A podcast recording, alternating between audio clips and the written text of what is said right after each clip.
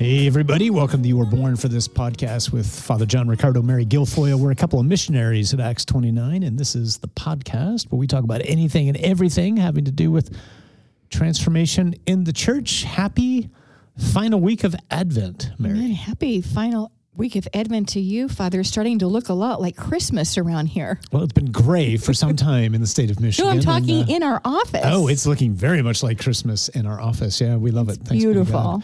I'm excited for today. What's our topic? I am excited too, Father John. I think it's so timely for all of us. It's relevant to the season that we're stepping into and the reality of our day to day lives. And so today's topic is walking with Mary in times of uncertainty. I love it. Yeah, let's pray, shall we? In the name of the Father, the Son, and the Holy Spirit. Amen. Father, as we get ever closer now to the celebration of your Son's nativity, we just ask for an abundant outpouring of your Holy Spirit that we might be able to enter into these mysteries, uh, which are so familiar to us and so often fail to shock us as they should.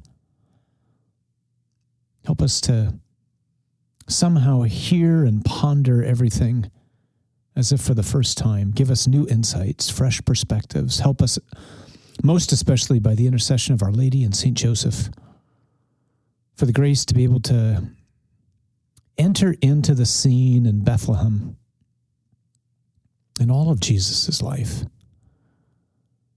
so that we might continue to come to know you, to know your love, to know your faithfulness, and to be heralds in this world which is longing for reasons to hope. We just ask for your anointing on our conversation right now that it would be especially uplifting and edifying and encouraging for those who are most in need of it. We ask it all in Jesus' name. Amen. Amen. In the name of the Father, Son, and Holy Spirit. So, Thank you, Father. walking with Mary in times of uncertainty, or I might subtitle this three quotes, a story, and something to ask Mary for, because I like subtitles. I love Yeah, it. so you know, three quotes. Um, we uh, we do a, a Tuesday study as a team every week, which is kind of fun. We just uh, We you know, we, we put a premium on just constantly trying to form our minds, uh, spend time. Uh, we fast on Tuesdays. We invite everybody else to fast with us too. Uh, and it's a good chance for us just to, instead of eating food, just to eat rich food in uh, some sort of, you know, spiritual uplifting reading. And so last week we did um, something from Mother Mary Francis uh, that we'll share in a moment. And then this week we're doing something from Pope Benedict XVI. So in his, you know, he has that beautiful three volume series of reflections on Jesus of Nazareth. And in the series or the the uh, the volume on the infancy narrative, he says this. It's a little bit longer quote. The, the, these first two quotes both are. Uh, I'll let you share Mother Mary Francis since you are a woman, and I'll share Pope Benedict since I It's am a deal. man. But th- this is just it's a great quote, and they, and they complement each other. So he says, I consider it important to focus on the final sentence of Luke's Annunciation narrative. Quote, and the angel departed from her, unquote. The great hour of Mary's encounter with God's messenger, in which her whole life is changed, comes to an end. And she remains there alone with the task that truly surpasses all human capacity. There are no angels standing round her. She must continue along the path that leads through many dark moments. From Joseph's dismay at her pregnancy to the moment when Jesus is said to be out of his mind, right up to the night of the cross. How often in these situations must Mary have returned inwardly to the hour when God's angel had spoken to her, pondering afresh the greeting, Rejoice, full of grace, and the consoling words, Do not be afraid. The angel departs. Her mission remains, and with it matures her inner closeness to God, a closeness that in her heart she is able to see and touch. This quote really anticipates what you're going to share, I think, next from uh, Mother Mary Francis. But, you know, I think maybe as we, we enter into this episode, it's worth just saying, I think we've all experienced in Acts 29 over the last week, 10 days, uh, as if Our Lady has just ever so gently intruded into our daily life. Yeah, You know, Mary's always present. You know, like I, I think we all pray the rosary every day. I know you do. I know I do. I think everybody in the team does. But I've I've felt her just kind of like gently elbowing her way into the room in, in the way that she does with so much gentleness and so much, you know, without calling attention to herself. She's always pointing to her son, but just as if to say, I want to be present to you right now in a new way as we prepare to celebrate what we're going to celebrate. Is that? Well, is that I'd agree. I, I think it? she's been, excuse me, I think she's been very palpable since the Feast of the Immaculate Conception, right? And then we celebrated the Feast of St. Juan Diego and then Our Lady of Guadalupe. And so we're pressing into the rich readings and the masses those uh, on those days. But in particular, I think it all really began with the words of St. Juan Diego. Uh, as we were just uh, praying with some of the dialogue that Our Lady had with him. And then, of course, as we press into this beautiful season of the incarnation, um, I think Our Lady just wants to remind us that she has much to teach us, right? I mean, she's um, uh, she's pregnant with wisdom and uh, models obedience and docility and and and patience and, and, waiting in a way that I think is very instructive Yeah. uh, for all of us. I know at, le- at least for me. Yeah, I, I couldn't agree more. So that the, the, the first quote's Benedict. The second quote comes from Mother Mary Francis. Huh? Yeah, and, and, and many people not are probably not familiar you are with. familiar with who this beautiful sister was. Uh, she was the prioress of the Poor Clares in Roswell, New Mexico. I think she passed away in what 2006. Mm-hmm. And uh, she's written a couple books. Uh, the one that the, the one that we were studying from a couple weeks ago um, is entitled "Come, Lord Jesus: Meditations on Waiting," which are are uniquely informative for this Advent time. and and and I'm just going to read through. It's a lengthy quote, so bear with us. And and I'm going to try to read it somewhat slowly. It's like story time with Acts 29. I love it. reading, reading to Grab my, your hot cocoa, my get some marshmallows, and sit down and let But Our Lady so- talk. But it's so glorious because, as you said earlier, Father John, there's so much rich food here. And so, uh, Sister Mary Francis writes, she writes, Our attitude upon examination might show us that our expectation of God is not so very high. Our Lady's expectation was unlimited. Her cousin Elizabeth cried out, Blessed are you because you have believed. Or another translation says, because you have trusted. We tend, although we would not be quite so crude as to phrase it that way in words, to think that we believe God can do the impossible as soon as He shows us. But right now, we don't have the evidence. Our Lady didn't have the evidence either. She really didn't have much evidence all of her life. We could pause there for many examples, but you could find them for yourself. Her expectation was so high of God. She goes on to write Let us also examine the durability of our expectations. Are we dogged in our expectations of God? Maybe it doesn't look too great at this point.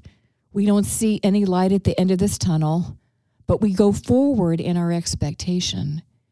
One can say that, humanly speaking, it seemed a good part of the time that everything was going wrong for Our Lady. It wasn't turning out right at all. But her, expe- eh, her, but her expectation had such durability that it didn't wear out. It truly was indefatigable. How often we are very defatigable. we expect, we believe, we hope for a while, but then we get tired.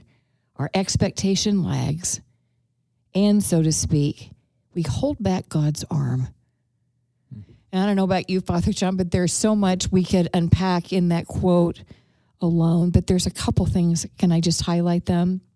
It was just the line uh, where she says, But right now we don't have the evidence. And Our Lady didn't have much evidence either.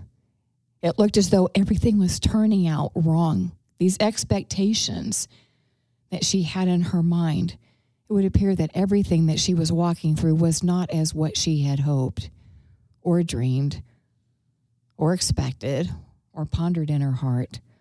and you juxtapose that against our, I think we can relate to that. Oftentimes our lives don't quite look the way we had hoped or dreamed, or we start to lag and we get weary. Yeah, I think, you know, as I'm listening to you read and just uh, praying with the, both of these passages again, here's what comes immediately to mind. I think the honest truth for most of us is we're just really surprised when hardship, suffering, difficulty comes our way because there's something in it that says this isn't supposed to be happening. Exactly. I follow Jesus. He's supposed to be blessing me all the time, as, as if the blessing equals easy life. And I don't know where we get that because I'm following Jesus, who was nailed to a cross, and the perfect disciple is Mary. And Mary had, from a human perspective, you could say, nothing go right. I mean, if anybody deserved to have like a comfy life, it it's the lady. woman who's going to bear the mother of God right. or be the mother of God, right? right? So, you know, if if I'm writing this story after the angel leaves Mary, then I'm picturing tons of people coming to visit her. She's sitting on a throne saying, "Look at me, aren't I special?" And but that's not what happens. Instead, she she leaves. She goes to see her cousin Elizabeth. She comes back. She has to go to Bethlehem. She gives birth. They try to kill her child. She has to move to Egypt. You know, they move home. She's living in obscurity. Her son's doing apparently nothing to save the world for X number of years. He shows up. People start to betray him. He, he you know, he's he, he's turned in by one of his best friends. He's suddenly stripped naked, scourged, nailed to a cross. So why am I expecting all this to go so easily? Why Which kind of leads to your but, story. But, but, to your point, I mean, what, what, what happens is, I mean, it was like season after season in Our Lady's life, it would not appear that she had much rest from concern, right? And anxiety and worry. And of course, we can only speculate because there were those quiet years, right? That, that the scripture doesn't give voice to.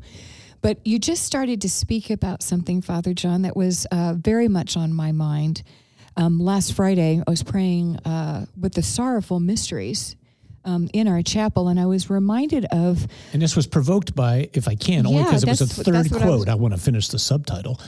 Who was it that told us the story? That's of, what I was going to say. Oh, so I we, got we, ahead of you. You did. So um, we had a dear friend in our office. Uh, last week, just a beautiful man. I'm sure many of you know who he is. His name is Jim Beckman, and just came to spend an evening and a day with us. And he's just he's just probably one of the most delightful uh, men, disciples, leaders we have in the church today. But he was talking about that when we pray the rosary, that what we're doing is we're praying with Mary's memories. And that just really caught my heart. And so uh, it was the day after Jim had left, and I was praying my rosary on Friday, and I was praying the sorrowful mysteries as I started to say, and I was actually walking with Our Lady in light of what we had just studied with uh, Mother Mary Francis, I started to pray with, in, in a way that Jim was talking about, with her memories. And I'm thinking about the season that we're getting ready to enter into, and I'm accompanying Mary in the garden as Jesus undergoes his agony. And then I'm accompanying Mary as she's we don't know if she's present for the scourging. Do we know if she's present with the scourging? But I, I think through through the mind of uh, Mel Gibson in The Passion, we see Mary come behind in the scourging and wipe up the blood um, from her son after he is scourged. And I prayed with the memory of Mary as Jesus is being crowned with thorns, carrying the cross, and is at the foot of the cross during the crucifixion. And I went all the way back to the beginning of the infancy story. And I thought, oh my goodness, our mother had no idea. She had no idea. We have no idea, right, Father John? We mm. have no idea um, what today is going to look like or what 2023 is going to unfold. And I was telling you earlier that I can think of no more appropriate person to accompany us in these times of uncertainty, whether it's in the world or in our nation or in our community or our city, um, in our homes personally, than to have Our Lady accompany us and to recognize that we have a mother who has experienced things that we will never experience. But she knows she knows what it's like to have our expectations put in a you know set Dashed. askew, set askew. And and we all want to know what tomorrow brings or what 2023 is going to bring or how is my current suffering going to be resolved finally once and for all. And she I think just think she wants to walk with us when we get tired, when we get weary. She wants to open up her mantle and take us close to herself and just say, It's all right, I'll walk with you in these times of uncertainty. Yeah, I think that's that's a beautiful reflection. Um, I, I, I can see you uh, even as you're sharing it again. I heard you share that earlier today, and uh, obviously the the both the memory and the emotion of what the Lord was doing at that time, and what Our Lady was doing with you at that time was is very palpable and tangible. And I pray it will be uh, tangible for others as they they try to enter into those mysteries, praying with Mary's memory too. You know, I, here's here's the simple thought maybe as we as we enter into these days. I've always found I've always found the days leading into Christmas to be a time to talk less and to just ponder more, which is really Mary's attitude, you know. Like how do you really put into words what we're celebrating? And yet we have to try. But I'm always struck the fact that every almost every image that I'm familiar with of the annunciation of that scene when the archangel Gabriel comes to Mary and tells her uh, what it is that God is asking her to do and to be. Most paintings have Mary praying the scriptures. So she's praying the Old Testament, right? And I've always found that to be just a really interesting artistic twist, point, emphasis. It's it's it's almost like it's it's a way of saying artistically why it is that Mary is able to say to God through the angel what she says, which is basically do whatever you want to me. And she's able to say that because she knows who She God knows is God. Right. she knows he's faithful. She knows she can trust him. And I'm reminded of a of a sermon that you know was preached many years ago of a guy preaching his wife's funeral, and in it he, he's talking about trust, and he says trust doesn't involve yes to what you want. Mm. Trust involves that he knows best best. And you know as as we're as you know hence the title of this episode walking with mary in uncertain times there isn't a one of us who's not in the midst of uncertainty i don't know what the future holds for me for loved ones for this country for the church for so many situations right but as it's often been said but we do know who holds the future and that's god and because we know who holds the future, I don't need to know what the future holds. It's enough to know Him. And nobody can teach me about Him. No human person can teach me about Him. No human person can teach me how to trust like, Mary. can. You know, Father John, it just it just dawned on me. I just had this this thought, and I don't want to go down a rabbit hole either. But you know, we're talking about walking with Mary in times of uncertainty. All of life is uncertainty. I, I don't know about you, but I've never known a time in my life where I've had certainty about anything. And so, regardless of where you are in life, you might be walking in a certain season of certainty. And if you are walking in a season where you're, you're certain about a whole set of things, blessed be God. But I would argue that Mary is our companion in times of certainty and uncertainty. And I would argue that we have no times of certainty. Um, and that's what faith is. And that's why we need our Lord. And that's why we need Our Lady. Yeah, amen. Amen. Beautiful reflection. I love it.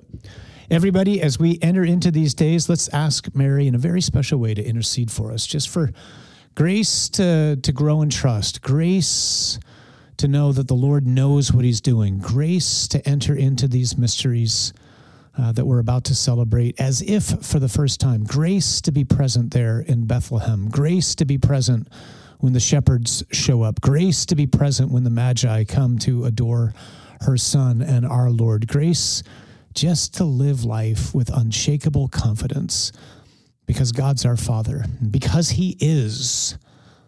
Do not be afraid. That God is with you, and you were born for this.